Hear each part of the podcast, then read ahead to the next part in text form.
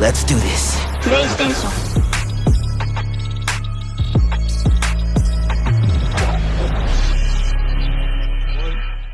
Good evening, everybody, and welcome to episode 49 of the latest PS5. We are here. We've spoke about it for weeks. We've tweeted about it for weeks. We're super excited. We're here with Team Kill Media. I'm joined once again by my co-host, Mr. Alex Sylvester. How you doing, Alex? I'm doing. I'm very well today. I'm very excited. I'm super excited. As you as you've been saying, we've been talking about this for weeks, and it's finally here on our 50th episode. So yeah, I'm I'm buzzed. Excellent. And we are joined from Team Kill Media, Micah and Noah Jones. How you doing, guys? Good. Pretty good. Excellent. And we've just obviously spoke. It's uh, 20 to 10 in the evening here in the UK. It's 20 to 4 in the evening stateside. How's your day going so far? It's pretty good. Pretty good. Um, getting ready to uh, start messing with ladders once again, which is my arch nemesis. Oh, wow. Wow. Video games and ladders is not fun. I think I think the only the only person in the history that probably never complained about a ladder was Hideo Kojima in Snake Eater when he decided to build that huge ladder for us gamers, which is still one of the like, most iconic moments of the game, right? I know. Sometimes I almost wonder if that's now that I'm a developer, if that was like a crack on ladders, maybe. Yeah, yeah, probably. Or he had to load one massive section after it. It's one or the other, right? It was. Yeah, yeah. That was the first in-game or behind-the-scenes loading, isn't it? So uh, Definitely. Well, we've got loads of questions to ask, and obviously we're going to follow up at the end of this with some fan-led questions. But um, I think the the most important question really is, you know, it's just based on this past year. You know, it's been so surreal and life changing for many people all over the globe. How have you guys and your family been during the COVID pandemic? Um, for us, it's kind of a weird one for us because we we're, we're not very like public people. Mhm. So like our normal lives, we're, we we spend a lot of time at home already. So Right.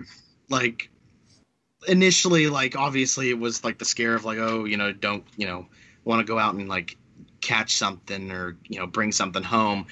But then Yeah. I, I don't know as it kind of led up, it kind of I don't know not too much of a worry for us anymore. We, we just, I don't know, we, we don't really go very many places, so I Mm, guess right.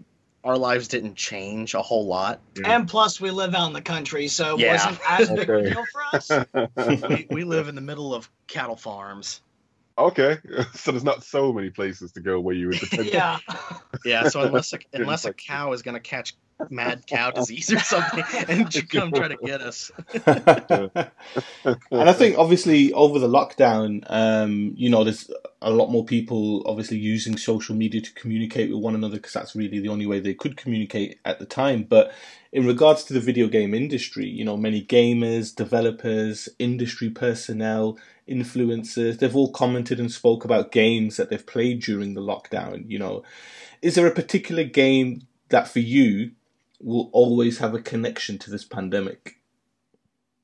Um, For me, I'll let you go it, it would probably be Resident Evil 3 or Doom Eternal. Oh wow, that really. yeah, which uh, both games are amazing. So, and, and and I, uh, I absolutely love tho- tho- those games. So, Yeah. before before we ask, um, what level difficulty were you playing Doom on? I played. Let's see. The first time I played Doom Eternal, I played it on normal, Mhm. and then the next time I believe I played it on hard. I don't think I ever touched Nightmare because I was on my way to get all the cheats and collectibles. So, nice, nice. for me, uh, I think it might actually be our first game, Kings of Lorn, because we, Oh, that's right, we launched it we launched it right before all this went down. oh yeah, I forgot about that. and Wow. then as far as like games played, yeah, probably Doom Eternal. I also recently finally played Uncharted 4, which Oh, was nice. amazing. hmm Yeah. And Yeah, now I'm playing Resident Evil Village, which is also very amazing so it's so far. it's so good. No spoilers, mate. No spoilers. I'm taking my time No, I'm, with that I'm only game. halfway through it, and I'm I'm playing it on PS5 with all the bells and whistles, and it's mind blowing. Definitely. Oh wow. I was um the first time and we're talking about Resident Evil Village now, but the first time I loaded it up and I had the 3D audio going through the, the, the PS5 headset. I started getting angry because I thought my son was walking around upstairs. I was like, why is he not asleep for? So I took the headset off and then I had to walk halfway up the stairs and then realized he was knocked out. And I was like, oh wow, this game sounds amazing. Like, wow. It's so Oh, I will say uh, it's pretty creepy, like especially the parts in the uh, the house with the vampire ladies. Mm. Oh yeah. You you can hear them walking around the house, and like it, it is super unsettling because you can pinpoint where they're coming from. Exactly. Right. And it does make it more nerve wracking without a doubt. And Well, and like there's no music playing, so it's like super eerie. Ambient sounds. So would you say it is uh, even more eerie than Resident Evil Seven, or just as? Ah, God, that's that's hard for me to say because Oh. I want to say so far Resident Evil Village has got like some really really messed up stuff in it, but Resident Evil Seven I think maybe was more like I I was less like prompt to continue Resident Evil Seven because of how creepy it was, whereas Resident Evil Eight I'm more like ooh let me get more of it. Right. Okay. Okay. So you say I don't know. It's like a. It's slightly different the way they went about it. different. Yeah. Yeah. More welcoming then. Yeah, I, I guess Well- this one's a little more mess with your head, and the other one was a lot more just like in your face. In your face. more Okay, Texas okay. Chainsaw Massacre is what you were trying yeah, to say. yeah, well, yeah, that right there, that that stuff's Yeah. messed up. without a doubt. Without a doubt. Alex, is there a game for you that you will remember this pandemic for? Uh, at the moment, it's uh, Resident Evil Seven. I mean, I'm I'm I'm trying to destroy that game before I actually jump on Resident Evil Eight Late Bloomer. Uh, but hopefully, um, I'll be completing that by the end of the week, and I'll be jumping on to Resident Evil Eight. So uh, yeah, that's going to be the game for me. How about you, Mister Singer? I think, well, over here in the UK, we're big football fans, aka soccer. It's called football, by the way.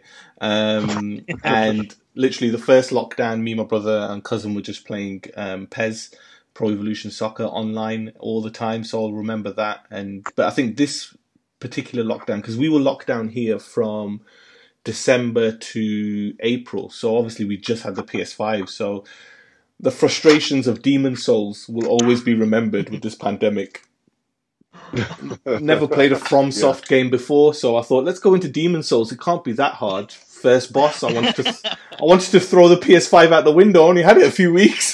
oh my god, Pure rage, right? definitely. Um, so obviously, before we move on and talk about the creation of Team Kill Media and obviously developing games, how were you guys introduced to video games, and what are the games you affiliate with your childhood? Oh gosh, let's see. So since I'm the oldest, Yeah, pretty much Um, all piggybacked off of Micah. Yeah, that's 'cause pretty much where I- came from. I, was born 1988, so Okay. I remember my family having the one of the Ataris, Mhm. and I remember playing. I think obviously it was like, A- Asteroid or something like that, and then like this game where you would like be this little guy jumping over alligators, and I don't remember what that was called. But Mhm. then that you know eventually led into like you know the Nintendo and the Super Nintendo and oh yeah. Super Mario Brothers. Um, and then The I think actually from Super Mario Brothers, it went into like Mega Man X series, which was amazing. All right. Was that Pitfall Um, on the Atari? When What you're was jumping, When you're jumping over alligators, is that called Pitfall? Uh, it might be. Sounds familiar. I just remember what it looked like. I can't remember what it was called. Mm. Green trees in the background. I I think I Uh, remember. yeah, I think I remember which one you're on about. Yeah. It, it was great. That I that feels like that was probably what became Super Mario, pretty much. yeah, I don't remember that because that was before my time. You you, you didn't exist. Nope. Amazing. Um, but yeah, no, I I've definitely come from the Super Nintendo and eventually PlayStation One kind of era. yeah, I basically grew up on the PlayStation One, as well as playing GoldenEye and things like that. That's pretty much Oh, where I started. Classic. Yeah, GoldenEye was a classic shoot 'em up. Brilliant. And game. Turok too. I, Yeah. I was Turok, undefeated yeah. with GoldenEye. Mhm. Alex, I'm pretty sure you said Turok was the one game you wanted remastered, wasn't it, for PS5? If we could have any game. Yes. Oh, dude, I would be happy if they did that. If they redid one of the Turoks for PS5, that would be just absolutely amazing.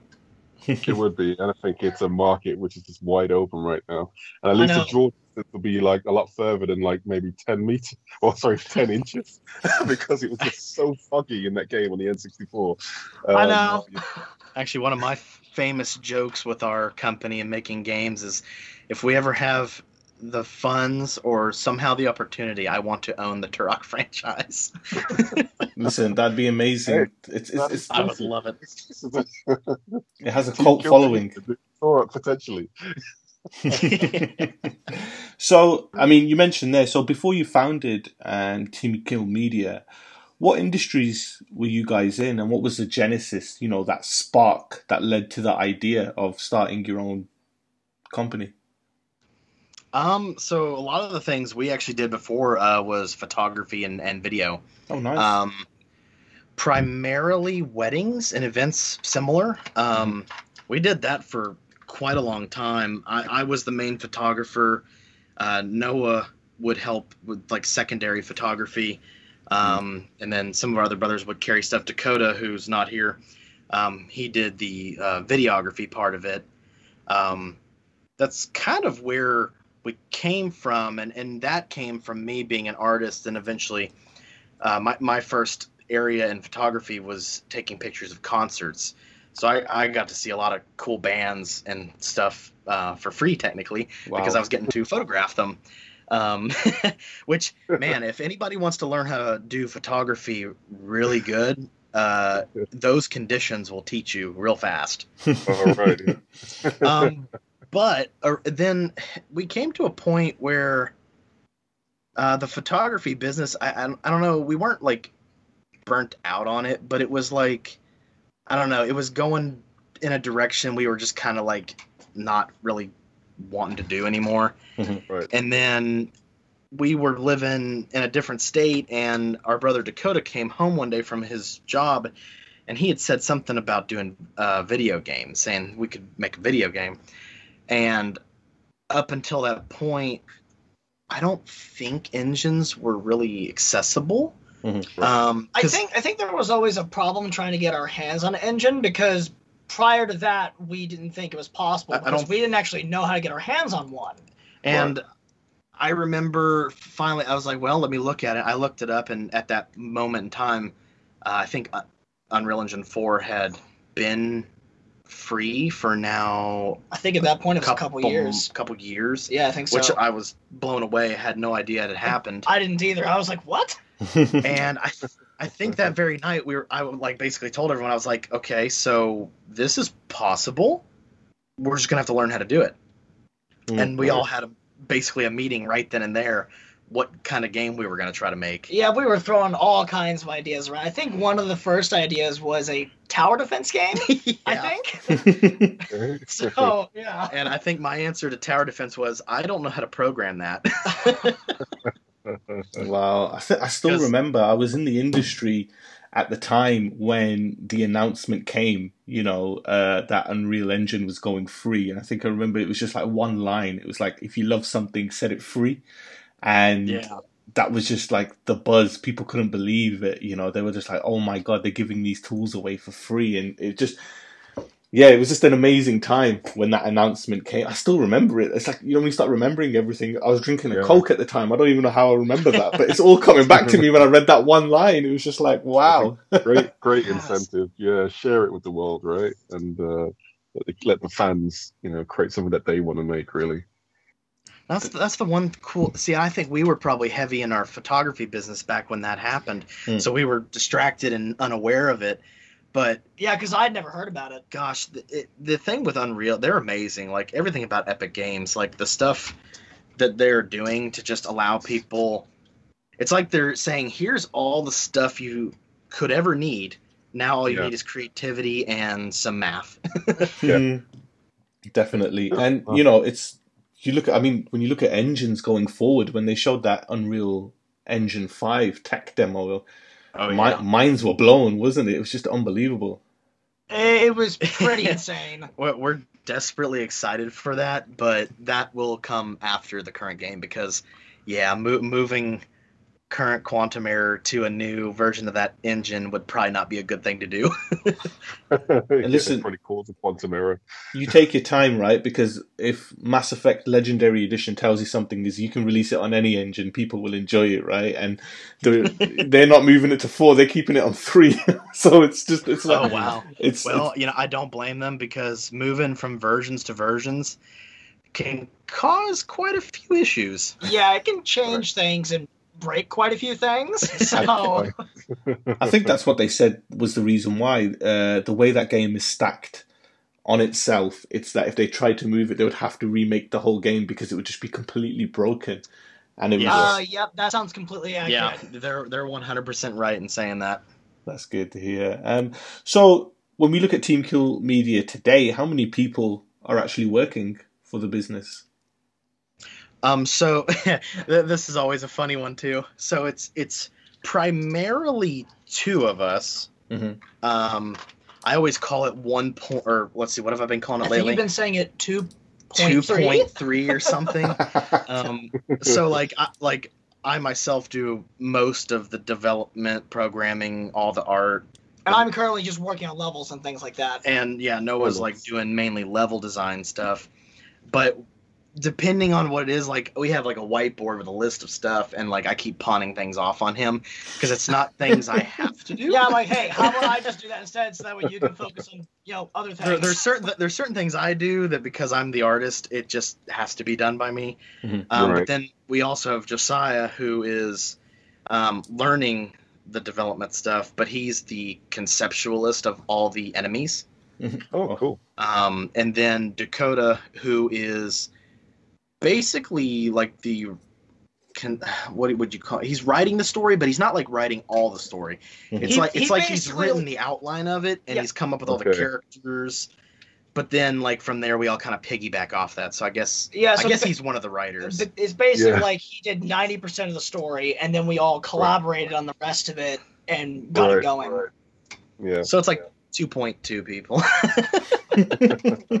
that's brilliant. Nice, nice. Um, I like that. 2.2, 2.2, 2.3. I love it. That's pretty decent. That's a good way to put it. It is, yeah. Yeah, yeah, I like, I like that. I like that. At least it keeps it moving, and everyone's got their own specific skill sets, uh, and also able to adapt into other areas as well. Um, so yeah, that that sounds like it will be interesting. yeah, our the uh, the workload that I take on. uh, If I showed you all the board and the stuff that's going on, you'd be like, "How?" Well, you know what? You guys might get to go in the Guinness Book of World Records when those credits roll on your next game, you know, because they'll have so many different positions with so many of the same names on there. actually, actually, what's really funny about that the other day, I was I was reading a job listing to uh, one of my family members from a, another game studio, and I was like, I'm basically doing this entire list, which is insanity. and then I remembered, I was like, wait a minute, the credits to Kings of Lorn was pretty funny because it was like Micah Jones, Micah Jones, Micah Jones, Noah Jones, Micah Jones. and I Yeah, was, pretty much. you'd, you'd think I have some kind of like, uh, what do you call it, ego problem? Go, yeah, or clone, or clone machine. yeah, I need to clone myself. that sounded uh, very Kojima esque there because he practically did everything for his games, right? you know, it's like his was it Death Stranding or Metal Gear Five where his name was just popping up everywhere and it just became like a running meme.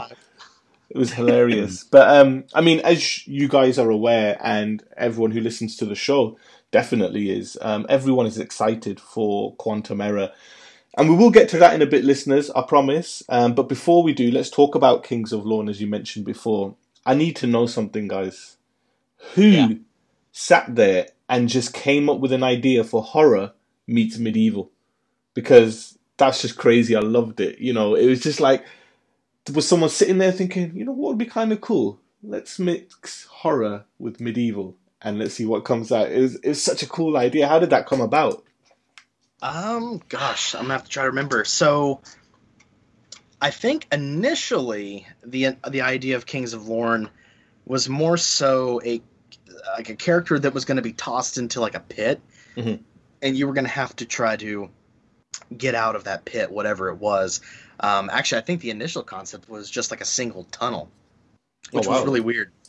So the game actually started out super duper survival horror. Like I think the initial stuff I remember showing off was like really uncomfortable. Like Mm. it was not. It was almost so uncomfortable it wasn't fun. and uh, then there was ideas thrown around about it being in modern day at one point, but then like based on like the art style that at that time I felt I could achieve, I think we decided to go the medieval route. Hmm. Not to mention, we have quite a few people who are fans of like the Souls stuff and like Skyrim and stuff like that. So it was like, well, this would be really cool, and like the monsters that I could make at that time with my knowledge set fit more of the medieval look. Right. So it's kind of like you know, it started with a couple ideas, and then it kind of just found its way into that style. Nice. Really cool that is. Um, and then obviously, once you've released Kings of Lorn, was there any stage of production or development that you remember that you learned a valuable lesson that you thought I need to change that process for Quantum Error? You know, because every, every time you always change something as developers as you're going through your games. Was there anything that you were like, yeah, we can't carry that over into Quantum Error, or there's a more efficient way of doing things? uh, That's a definite answer, yes. Then that's a definite. Uh, everything. yeah, just about everything. so uh, to be completely 100% honest kings of lorn is awesome we're super proud of it and tons of people have enjoyed it um, Yeah. but the game was a learning process Hmm. so it's not perfect and there was actually a point in development on that game where i had because i was learning programmed uh, gosh what was it it was something about the way the game handled knowing about certain values and I had just done it completely wrong, and it was not very stable. And we had to stop, delete all of that, and redo it. Oh, wow. And that was a little bit of a nightmare, but it ended up, you know, being for the better. Um, another huge thing I would say is that when, it, especially when it comes to developing a game that's going to be on consoles, Yeah. uh, it, you have to make everything yourself and test it a lot to make sure it works because like like with unreal for example being able to get use assets like a lot of static mesh assets and stuff are fine but if it's like a programming asset hmm yeah sometimes it doesn't work and it's it's got to be either heavily tweaked or you just have to build it from scratch Right. Wow. but that's because it's not specifically designed for that use case scenario. So Hmm. th- there's Yeah. a, there's a lot of lessons that you learn when you're making a game for the first time. I can imagine. But the the, And the art actually, style, the art was Sorry, brilliant. another point of Yep. view on that game is I think we would have made it third person if we did it again. Oh, really? Interesting. As, as much as it was good as a uh, first person game, I think it would have been a, a more fun experience if it was third person. Right. Sequel, yeah, third person. That's cool. I, I What crit- we all critique the absolute crap out of everything we do. Pretty much. but that's the way to do it, right? You know, an artist never is never happy, you know, and we're- they they always find things. I, I can imagine now that after you've made Kings of Lorn, any, any video game you play, you look at it differently, don't you? Oh yes. Absolutely. Gosh, uh, like especially, I mean, you can't look at things the same, like because you know that's like, hey, that's how this works. This is how this works, or it's like Yeah. I could have done that better, or did I do that right? Hmm. that polygon is out of place. just just just off off the off the beat path here. Um, I'm really intrigued. Then, did you any of you guys play um, PT, the the demo that Hideo Kojima released? oh yeah. Yes, I did. As soon as it released, I played that. So when you obviously look back at obviously um, your development for Quantum Error and Kings of Lorn, your thoughts on the fact that he just created a few hallways but made it so unique. What was really what what impressed you the most from that? Um, gosh, uh, from my perspective, I think it would be the fact that it is such a small environment Mhm. and it has so much detail packed into it. Like when I played it, actually, I was kind of tricked into play it. I was told by my brothers, "Oh, you got to play this demo and everything," and I was like, "What's this?" And they're like, "Just play it." it scared the crap out of me. Um, like like after I think what is it? Lisa pops through the uh, The door. the door of the bathroom, I had to pause and take a break. I was like, I'm done. I'm like, I can't. I'm like, no, I'm gonna have a heart attack. But then like, I, I never actually got through all the details because there was so much you could look at and find. I and- got through a majority of it. I never actually beat it, but there was a point that I stopped, and it was when she was in the hallway underneath the light. I was like, nope, I'm done. I'm, I'm stopping. yeah. I didn't tell Alex either. I, I told him he knew it was a horror thing, but I didn't tell him who had made it or anything like that. So I and I was adamant not to help him. I was like, just sit there. And he it took ages because Like, if you remember the phone yeah. puzzle and everything, it was so crazy. I was I was freaked out, man. The headphones on and everything, and I was like, "What the hell is going on?" I'm going round and round in circles, and each time I'm shitting myself even more, you know. But uh, but yeah, it was it was a fun game, fun experience, and when we I think- finally got to the end, oh my god, I think Hideo Kojima needs to do that with the PS5. Oh, I think I think that's what everybody's. I mean, you know what? I'm going to be really, really selfish. Everybody keeps saying that. Everyone in the industry keeps saying that. I don't. I want Metal Gear Solid remade, right? And I want him to helm it. You know, um, I think it would just be amazing. But we'll see what happens. I 100% agree. I If say the Metal that. Gear Solid remake comes out, I'm gonna be like flying to wherever I gotta go to get a copy of that. If that comes out, I basically won't exist for probably a couple weeks. but you know what? I've, I've always. Kill Media will be on vacation for a couple weeks. I can, I can see the headline now: "Quantum error delayed due to unforeseen wonder technical circumstances."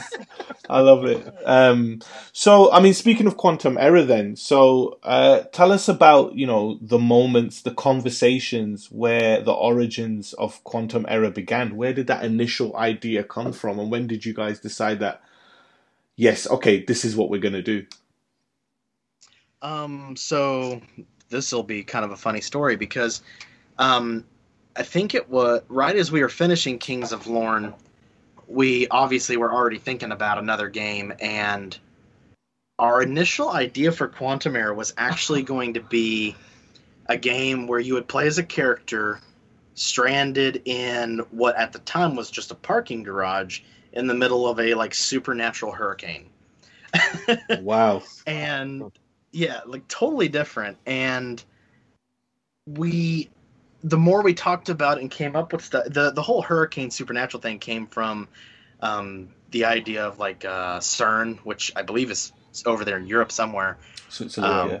with their weird science that they Hadron Collider. yeah, part of accelerating there, there's some yeah. strange stuff with them about different dimensions and things and and I've seen some really cool pictures where people claim it was like they were opening a gateway into another world and so we wanted to do something with that idea like kind of the you know the evil corporation a lot like you know the UAC or something like that All right. and the more we talked about it we came to the idea it's like okay well who's the main character going to be and I think even at one time we even thought a cop I think we thought of a couple others, but then we realized, wait a minute, what about a firefighter?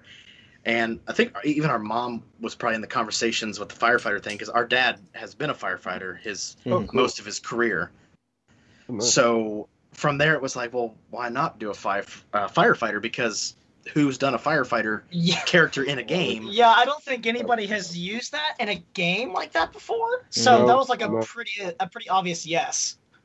yeah. yeah so like and once we started talking about the firefighter aspect of it we were like okay so if you take a firefighter and the skills that they have and what they're doing throw them into a situation that's far beyond their capabilities how would they you know handle it and deal with it and get through it and we started to figure we knew we wanted to do first person shooter so we knew that was going to be the main mechanics but then it was like okay so you know, the Halligan bar can be used to pry open doors. The the K12 saw can be used to slice open different paths. The jaws of life that they use to save people's life can actually be also used to open up paths.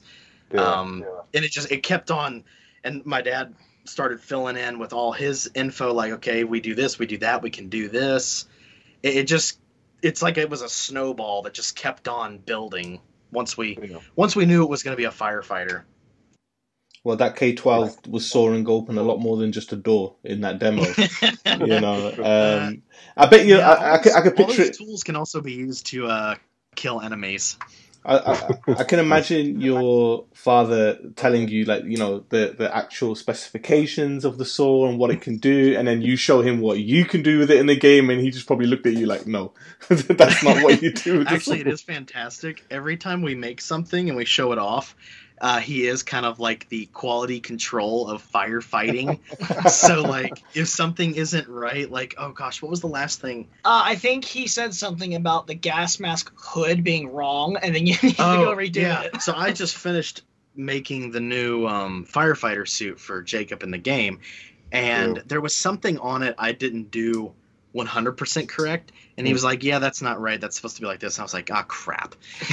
so I went back and fixed it. Back to drawing board. Actually, I think it was the pants.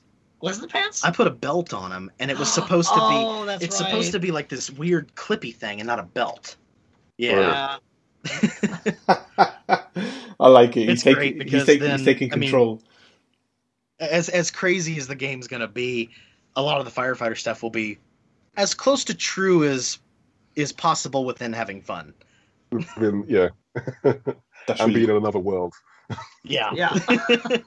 definitely. Um, and it's good though that there's that authenticity to it as well. That you know it is you. you it, it kind of adds to that. Yeah, you are a firefighter, not like a starship trooper or anything like Yeah. that. You're you're a firefighter, and and obviously anyone who knows anything to do about firefighting and the equipment will be like, man, this is really down to earth. You know, so Yeah, oh yeah. Yeah, no, he, he's supposed to genuine be the firefighter that finds himself in a bad situation, but at the same time, firefighters are, I mean, they're intense. They they can handle a heck of a lot. definitely, Yeah. you know, definitely. I mean, anyone who's going to save people and run into a burning building, you know, gets respect no matter what. I mean, And- yeah, well, Oh, yeah. and they, and they do that while wearing gear that I mean, God, I think that stuff yeah. weighs It's really heavy. It's like a hundred pounds on them. Mm. yeah, it's like wearing an extra person, right? Pretty, pretty much. Yeah, So Yeah. you've kind of touched on it a little bit in that one, but um, the quantum error we see today, or we saw in the last demo, and the one that you're working on, um, how different is that to the quantum error that you guys were writing and drawing on paper? oh man, I'd say Yeah. it's very different, but in a very good way. No, it's funny with us because like our initial ideas start as just like a initial idea, and then from there it, it transforms, and we let it kind of become whatever it's going to become. And um, what's really funny to me also is every time we show something off, it's usually about I don't know a month or two old, and so by the time people see what we're showing them, we've already improved the game so much that it's like, oh man, like what we're doing right now. It is far uh, better looking than I- what everybody just I, saw. I, I giggle because what we just showed off was pretty cool, but it's already so far beyond that oh yeah, that it, it makes you kind of giggle when you look at it. Guys, you're teasing too much, man. You're te- exactly. I was going to say the same thing. I mean, that's a setup for a key tease. I mean, like like okay, like for one quick example, like the the whole entire way that the camera and the character and the gun positions work and move is totally different. oh, oh wow. Oh, wow. like in what we showed it was a lot more like stationary like almost floaty and Yeah. now the, the camera is actually attached to the character and it Oh, has a little bit more weight to it and you feel like Nice. like you are the character like you're really being the character yeah, it definitely looks a lot better, and it's way more smooth. Mm. Nice. And is that for both first and third person? Uh, oh yeah. yeah uh the actually the the transition between first person and third person it's like it, it's like yeah it's like perfect smooth now um and we have it tied to the touchpad button i believe. Yeah, I think so. because we didn't have it tied to a button before. We were kind of tag team switching and stuff. Um, Wow. but yeah the, the third person uh, we it's set up very similar to like the resident evil over the shoulder kind of view. Right. Yeah, yeah. Which the, it's a great, it's a great position. Really, you get a good um, uh, shot of the scenery as well as the character and any other surroundings as well. So, yeah, It, it's a definitely. it's a lot of work to get the first and third person views to work Yeah. together Yeah, I mean, yeah, that must have like kept you up, you know, overnight, a few nights I, I think that alone added like one to three months of development to get that Wow. working. Wow. Yeah, I mean, that's not an easy feat. Uh, but it's No. a great concept. It's a really great idea, you know, being able to just switch on the fly. I mean, when we saw that in the trailer, we lost our minds. We're Like, yeah, we loved the reaction. Yeah, I remember seeing it. I was like, oh my god, this is amazing. Oh, Well, and, I- and what's really cool actually about I don't know if people know this. Um, so if you play the game in first person view, it controls and plays very much like Doom or Prey or Resident Evil. Well, not not the third person ones, but like yeah, maybe eight. I don't know. It's very traditional first person shooter, how you would imagine it. But in third Yeah. person view, it controls a lot like Resident Evil 2 remake or one of those games where it's like you have the gun, but you have to aim it before you can shoot it. Uh, oh, wow. So Wow. the, the style of gameplay changes a bit depending on the view you're playing in. That it's just basically almost kind of like you're getting two games in one. Yeah. that adds to the dread. That does. I tell you straight. You know, you got to aim before you shoot, man. If I've got one of those floating heads coming at me and I'm trying to aim, I'm like, oh no. Oh, oh yeah. Yeah. Oh wow, that's. Walk- I, I still. I still remember my reaction. It's like I was excited to watch it, and I'm sitting there and I'm watching it on the Future Game Show, and and it's just the awe of when the camera switched. It took me a second because I think he strafes, you strafe dodged an attack just before you switched to third person, and I was too busy going crazy over the strafe, and then it, it took me like a delayed second to react that the camera had switched, and I was like, wait, what? I was like, oh. it was a happy surprise. And I mean, speaking of that, what has the reception been to that future game show demonstration that you guys had, and obviously the extended demo? Oh, it's been It's been su- amazing. super fantastic.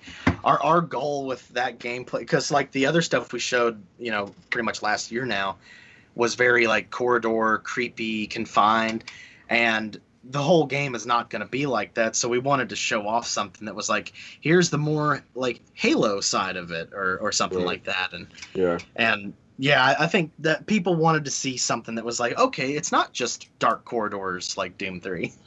Yeah. No, definitely. That, that, it's, a nice, it's a nice callback to all the classics, though, isn't it? And I mean, it is like a breath of fresh air seeing like the external shots, exterior shots. Um, but Oh the- yeah. the attention to detail. Oh, and this is only this stage now. We, we Yeah, well, and like, yeah, the- it's gonna. Gosh, wait till y'all see it again. Not to mention, uh, gameplay also changes when you're in those um, planet environments, because when you're on the facility and the other places in the game, you're kind of in your normal stuff. But when you go to these other worlds, you have the the spacesuit basically, and Right. that suit gives you the ability to do the dash and and the the jetpack and all that stuff. But that is for those areas, and then the other parts of the game, you're back to, you know, I can't dodge. I'm stuck in hallways, and I like that though because again, as I said, it change. It's that change of pace, isn't it? Where Yep. you might think to yourself, "Oh, I'm in a safe spot," but then you're not. But it does change that style of game as you're playing through it, and especially as it's a survival horror style game, and you're just thinking, "Am I safe here? Am I not safe here? Was I safe in the last big open space? Wasn't I?" And it's just, you know, all of a sudden you're thinking you get through a huge area full of enemies and you get inside and you think, oh, thank God. And then you realize, no, wait, that's not thank God. I want to go back outside all of a sudden, you know. nope, definitely not. Thank God. Yeah, I'm more like, well, I'm screwed. yeah, you're screwed. it was so funny though because I was watching um, the demo and my wife came in. she came in and she was like, "This game looks really like violent and that." Oh look, he's gone inside now. And then the first enemy came and she was like, "Okay, what is going on? I can't believe that." You know, it was it was the desired effect. You definitely had it on her, which was um, really really cool to see as well. So. I mean, today, what things are you guys most proud of in the game? Oh man, Oh, man, most proud of. that's that's a hard thing to say. Um, I think the first thing off the top of my head is honestly probably the story. Because the Yeah. story Yeah. that we've made is just yeah, it's not like anything else out there. It, it probably is the story because like as much as everything looks so cool and neat and it, you know it's going to be a fun video game that is you know changing and going along. The the story, which hardly anybody knows what's going on in the story, it, Yeah. it's uh, It's quite involved. it, it's it's a twisted thing. Oh, all right.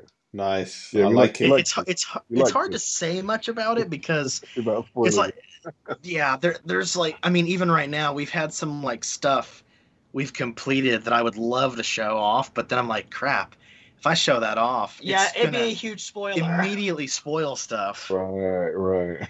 Oh man, it's just tease after tease, Alex. It's not It fair, is. is it? It is. I know. I'm not, I can't take it. i I mean to, to put it into perspective this the story is definitely it's something of a metal gear esque kind of story i mean it's Okay. not it's not like it's gonna be metal gear but it's No, no, but it's like that it's level. got like there's going to be a ton of different cutscenes, different Yeah. characters with different, you know, places they came from and what's put them together and nice. situations with saving certain people and as well as how the story molds into the world. and It's just yeah, it, who, it is, who is who, who's behind what. Yeah. Just sounds cool, Wow. man. This is like it, it sounds like it's just going more towards Total Recall. Like who's in charge of what? Who did this? Who I did mean, that? that's not, that's not far off. Amazing, amazing. So, I, I how's, think. so how's it been? Sorry, I was going to say. No, I was gonna say. I was just gonna say. I'm pretty sure I mentioned Total Recall in my reaction video Yeah. as well when he walked Yeah. outside. Yeah, definitely. Uh, I was going to ask about the. Uh, 'cause you said there's a lot of cutscenes. I mean, does that mean that you had to work with voice talent? Um, you know, in recording, and if so, then how was that? Um, so so far on development, we actually have not yet done the cutscenes. Okay. So the the way this game is being developed is we have everything like pretty much functioning, and we we're Right. developing it all kind of like in pieces, and then we're starting to put it together in the actual playable form of the game Right. and like we know when and where the scenes are going to happen but we're going to get the cutscenes made before we even contact anyone for voice acting Yeah, yeah, of course, of course, yeah.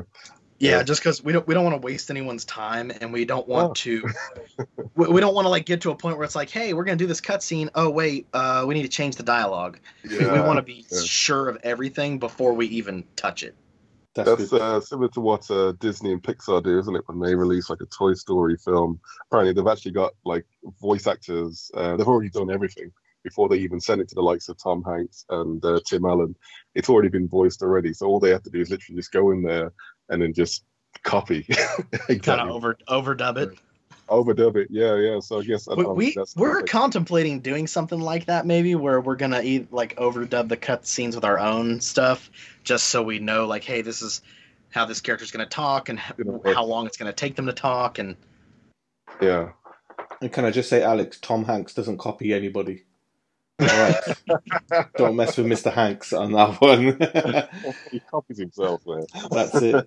Um, something I really want to know personally, and I'm sure a lot of listeners will want to know as well. So, with the new generation of technology, in this case, PlayStation 5, Xbox Series X, has that changed the development or direction of the game? You know, what was initially technically not possible on the older generation that's now possible?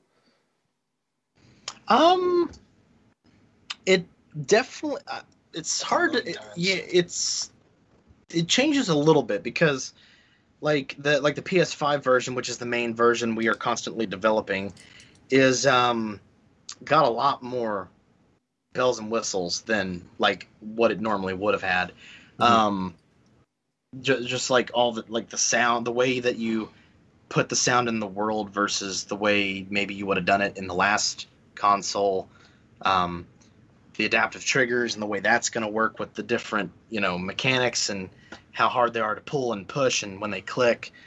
Um the i think the ray tracing has actually been the biggest difference maybe from i don't know the, the ray tracing and maybe like the, the ssd like the loading and stuff because there's there's definitely going to be a difference like you know like the ps4 version obviously will end up having like loading screens because it's not going to be able to handle it Mm. but um yeah like the, the ray tracing's been an interesting one because there's been a couple times that we've gone like up and down on it like we turn it we like we have it on and we're looking at it and it's like does that look that different then we turn it off we're like okay wait a minute no Then we turn it on. And it's like, okay, that looks a lot different.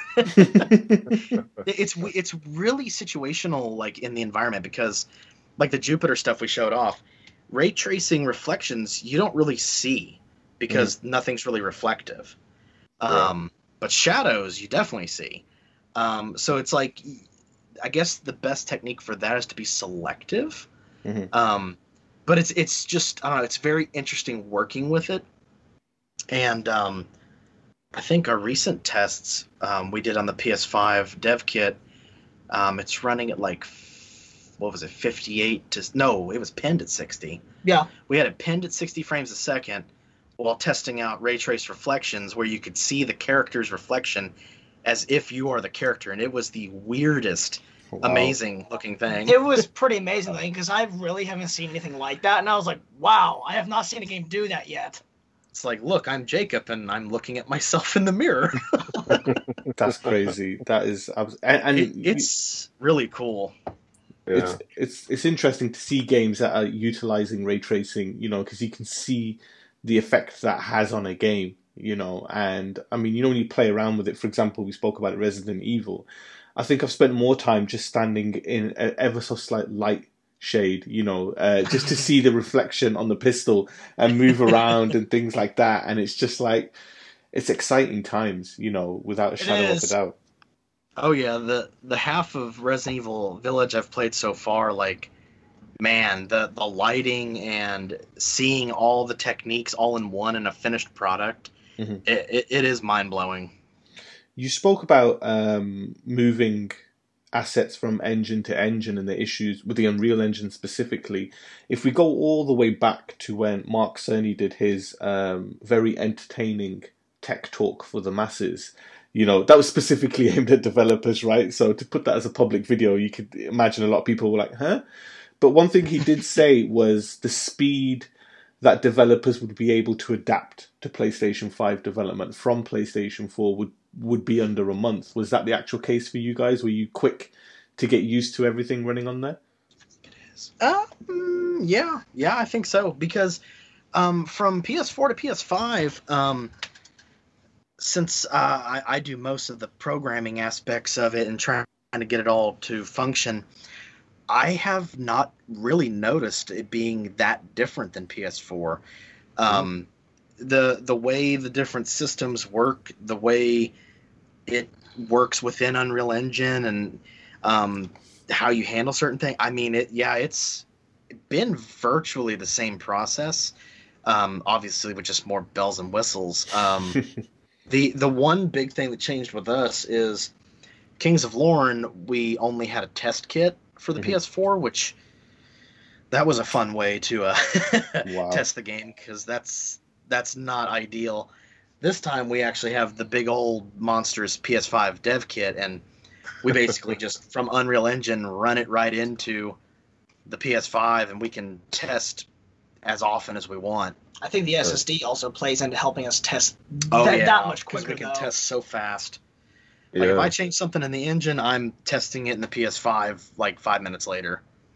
Oh, that must you know the quality of life on that must be unbelievable Oh, for you guys. You know, you're like, yes, I've got it done. Instead of sitting there saying, right, I'm just installing it. It's got to load. Let's get it Yeah. done. Ah, Well, and it's like every t- every five seconds we're like, okay, let's finish programming this. Okay, let's test it. Does it work? Okay, it works. Okay, no, it doesn't work. What did we do wrong? yeah, and I remember um, in particular with Kings of Lorn that the amount of times we had to redo a build because it was Re-export it. broken, and then we'd have to install it, and it would take about two years to install, and we're not dealing with that now. So I remember when um, we. So I remember when we were at uh, Eurogamer, which is like um, the UK's version of like E3 without the news conferences and stuff. So all the developers would come over, they would do talks, public could play games, and I remember having to install code onto debug units and test units. Oh my god, the time! it would be like I remember one year specifically. Um, it was for I think it was for Assassin's Creed Three, and we decided. Um, well, the developers thought, you know, it would be cool to have 50 machines running um, a bolt mission and another 50 doing a stealth. And my first question is, so you expect us to install 100 PlayStation 4s with code, right? You know, off a USB stick. it was just like, Oh my wow. gosh. It, it- yeah, it took, it took the better part of like a week and a half for us to get it done. You know, it was just That would've Oh my fun. gosh. Oh, it was horrendous. But yeah, uh, I feel your pain, and I'm so happy that you have SSD these days. You know, yeah. Oh We yeah, landline network, SSD, and we are good to go. amazing. Um, one thing that really was exciting to see is obviously your options for people who want to support the game and how they can actually be in the game. So I want to talk to you about um, the Quantum Error Kickstarter, which you guys have Mhm. in place. You know, you got some, as I mentioned, very unique perks available for people who back the game. So how do they appear in the game? What other perks and things do they have for that? And what are the stretch goals of the Kickstarter? Um, so that we set up um, initially. We, we've always been hesitant to set things up like that because we don't want to like, you know, beg for money or something Mhm. of that sort. But a lot of people have been like, you know, we you know we could help and everything, and I was like, okay, well, we'll put it together, and if anybody wants to help, that's 100% cool, and if people don't want to help, then that's also 100% cool. And when we put it together, we were like, well, we need to give some benefits. Like, you know, well, what are you going to get if you donate to this?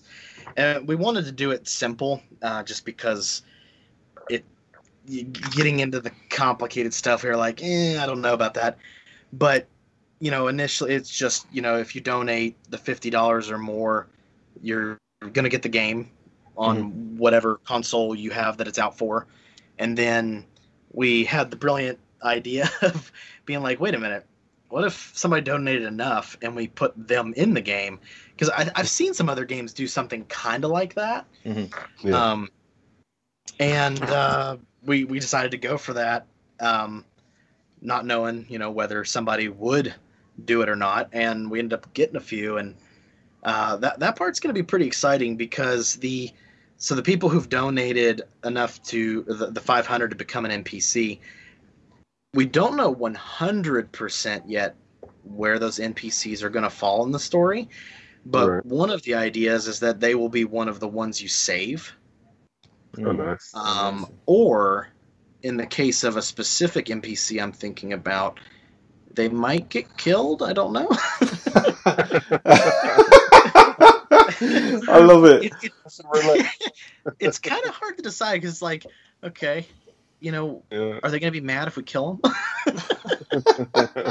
it will be an honor. I mean, because there's there's no promises, you know, where your NPC is going to be. So guys, where, where where am I? Oh, you're on the roof. You're being eaten by one of the, the guys over there. You know, in the corner. Oh wow, it's unbelievable! I'm in a game. You know, um, Um, I will say one of the coolest. Uh, there's a guy who did donate, and he's going to be an NPC, and he's a firefighter in real life. oh wow. so I think we're going to actually make him be one of the other firefighters that are with you in the game, or maybe with the Monad organization that you know failed to stop the problems that are happening. Okay.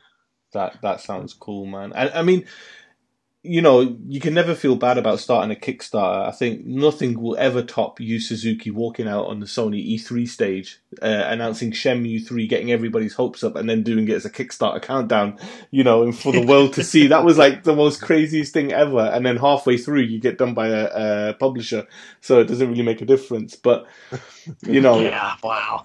it's it's it's crazy. But I mean, that's so cool to like give people that opportunity because you know a lot of people and a lot of gamers don't realize that they can be in the game. And if you're listening and you want to be in quantum error and you want to be eaten by a puppet or you want to be killed by a puppet um, or be saved by jacob then you can head over to the link that's in the description for this podcast which will take you straight to the kickstarter for quantum error. Um, and obviously you can have a look at all the other perks as well that are available. Um, there's obviously different perks for different amounts right Uh, yeah, it's well, it's generally just like anybody can donate, you know, anything they want. Mhm. Um, but if you hit fifty or more, you're getting the game, and then the five hundred is for the NPC. So it's it's just a simple, you know, two different tiers basically. And you, am I right in saying that you hit a stretch goal recently to get a mocap suit, didn't you? Yes. Uh, when once uh, enough people had donated, I think it was like what twenty four hundred dollars. I think. Uh, that was the point where we could buy a mocap suit, um, and we jumped on it immediately because it has helped us um, get so many animations now made and done that we we could have done it before by hand, but it would have been a nightmare and probably taken us like ten years to do. yeah. Now, no, Noah just slaps on the mocap suit and we plug it in and go. Yeah. Amazing. That's so cool. You know, and again, anything to cut the development time down, guys, because we want this game, and you're making us wait. It's such a long gap in between gameplay. You know, it's just like we're sitting there like, what are they doing? What are they doing? oh no, we're we're we're trucking along, and every I would say now it's getting to the point where every day we're going over a list of what we have left that we have to do, things we Yeah. might want to do, and we're having to try to figure out. It's like, okay, well, what what has to get done for this game to be done, Mhm. and then if we have time for the extras, you know, we'll worry about that later. So, it's um, I don't know. I think it's closer than people think, but we can't say nothing. Uh, It's it's- it's- teasing. it is. It is. It's teasing. You know, but you know, Alex. Yeah. There's a, a video game show next month, right? Where a lot of news tends Oh. to come out from developers and stuff, isn't it? So we'll be keeping a close eye around E3 week. but um, I will. I will say when it comes to that that time frame, hopefully we're gonna have something. The, the, our goal is to show off something cinematic next time, nice. um, because we've shown off quite a few ga- of gameplay now. Mhm. We Yeah. want to show something cinematic, but it's it's gonna depend on quite a bit if it's ready. Excellent. It's good to know. You know, Well, it's always, it's always in good. terms of that cinematic, I mean, the first trailer that we saw, I think that's the one we panned in. Uh, you know, and going around, and then that suddenly that door bursts open, and you see all these zombies and monsters bursting out. that was just heart racing, you know. Which, which I, for some, I have to mention something. So something about that that whole like scene with the what was like the first iteration of the puppets busting through that door. Hmm. Stuff like that is going to happen in the game. Oh wow. I think I, I don't remember where. I think I saw someone like hoping that that was going to be in the game, and it, it is. oh, it is. There, there's going to be Yeah, some moments in the game yeah. where you get completely overwhelmed. Oh, days! I'm getting days gone horde vibes here, but you know, in on in space. Oh, this is gonna sound Oh, amazing. We, we've been able to. We did a test where we packed a lot of AI into one space and Oh, had yeah. no impact on the frame rate, and we were like, okay, this is I going was to be like, fun. yeah, we're gonna be doing that in the game. You know, the funny thing is, you mentioned that obviously your lead development is PS5. I'd love to see the test on that. What you did on a PS4. One thing's for sure: if we did that AI test on the PS4, It, it might mm. struggle a little bit. It, I don't know. It depends because It depends, but I think we had like 20 AI. Oh, yeah, I think we stuffed twenty in a small room. Yeah, and uh, if that was on the PS4, it might choke a little bit. I'm not sure. all sound like a jet engine. yeah, Yeah, yes, yes, it will. amazing, amazing. So, I mean, what? Obviously, looking at everything that you've got to to date, what are you most excited and nervous about when it comes to Quantum Error? Hmm. Excited about, and nervous about. I think for me, the excitement is for everybody to actually play it Oh yeah, and, and to be able to watch everyone play it and the videos people make. That, that that part of the game development is fantastic. I think seeing people's reaction when they finally have their hands on, on the game and being having you know crapping in their pants will be absolutely hilarious and amazing. um, as far as nervous, I don't really feel nervous about much. I, I, I I'm- can't really I say. think I I'm think I think we're so focused. I don't think nerves has become a thing yet. Right. We pretty much work twelve hours a day, six days a week, so we don't really have much time to be nervous. Just focusing on the next target. I like it. Okay, so um, I have to ask, guys, because I think you only did it recently. Let's talk social media logos, and you changed yours recently. Uh, don't think I didn't spot that. You know what I mean? Right before we were going to record, I was like, "Oh, interesting! They've changed the logo, you know, to like a purple sphere-like circle with an outer rim. You know, interesting. Anything you can tell us about that?" Um, okay, let me think here because so that purple circle, uh, and in the words of our uh, our guy William, all hail the purple circle. um, that is, man, it is a. Let's just say it's a piece of a photo that I just showed everybody of one of the new enemies, oh fucking hell, man! and that is literally I want to say like you know like 64 pixels of the actual image. Um, 64 pixels. I, I. I recently so I've recently finished the new fire space suit, the new fire suit, and then we were working on finishing a few enemies we had left that I hadn't yet modeled. And one of them, yeah, that purple circle is from. And um, and it is freaking awesome. yeah, it's um it's it's better than I imagined it was going to be. And yeah, he decided to uh, crop that little purple circle and make it the icon. Go for it. so that that purple circle actually has m- way more meaning and purpose in Then the what it game leads on to. than anybody would understand right now. I looked at I looked at it and I was like, is that is that I, you know when you start thinking and you say, okay, is that a planet? Is it an atmosphere? What is it? Is it a reticle for a weapon? And then you just tell me it's about another demented puppet that we haven't seen from the demo that's going to f- scare the pants off It, us it- as we it play is, the game. it is a part of an enemy, that is for sure. Wow, Wow. that's good to hear. Yeah. But you know, it's crazy, and you know And the it's bit. not a little enemy. Hey, you just you just want to scare us all while we're playing this game like crazy, right? You know. Um I'm super excited about it. You know, we got to ask you these questions, and the most important thing we wanted to do, and you, you know, we're so happy and thankful that you guys allowed us to do, was to get our listeners and people who are excited about quantum error to message us and ask you some questions. And you know, I thought to myself that okay, I'll, I'll send a list to Micah. May he'll pick maybe two or three out of you know, I'll nail it down to ten happy to say Micah was happy to answer all 10, um, you know, which is what we're going to do now. We're going to separate the show. so this is the end of obviously me and Alex asking you guys questions. And we're really, really thankful for that. And we're going to get into the exciting, exciting questions from the fans or anything. Alex, have you got anything to say um, about the game before we move on to the fans' questions? I can't wait. That's it. Simple as. I mean, you've hyped me up even more. I mean, as if the, the trailer and the extended footage that you showed, you know, I was I was already at the precipice then. But from what you're saying right now and the level of detail that you're going into the actual game as well to make sure the mechanics work well, get that the game actually plays, you know, fluidly. It's it's just what's needed, you know, and, and it's nice to see that it's it's coming from an independent studio as well. You know, this is this is what the industry needs. So I'm very excited. I'm very excited to see what you guys um, try and deliver. Brilliant. And I'll tell you what, for, for me, guys, you know, listeners to this show know if it's space, I'm already in, right? I'm, I'm, I'm a space nerd. And if it's horror, I'm in there as well. But the, the moment you said, you know, 60 frames at the moment, I was, I was, I was like, that's a bonus to me, right? The cherry on top to get that frame rate perfect. Um, I'm super, yeah, super I would say. I pushed for that very hard at the very beginning concept. I was like, it has got to run at this FPS because it it just it feels so good and so smooth. Yeah. So I like, Yeah. this game has to run at that no matter what. And So far it is. And yeah, and we are hitting it.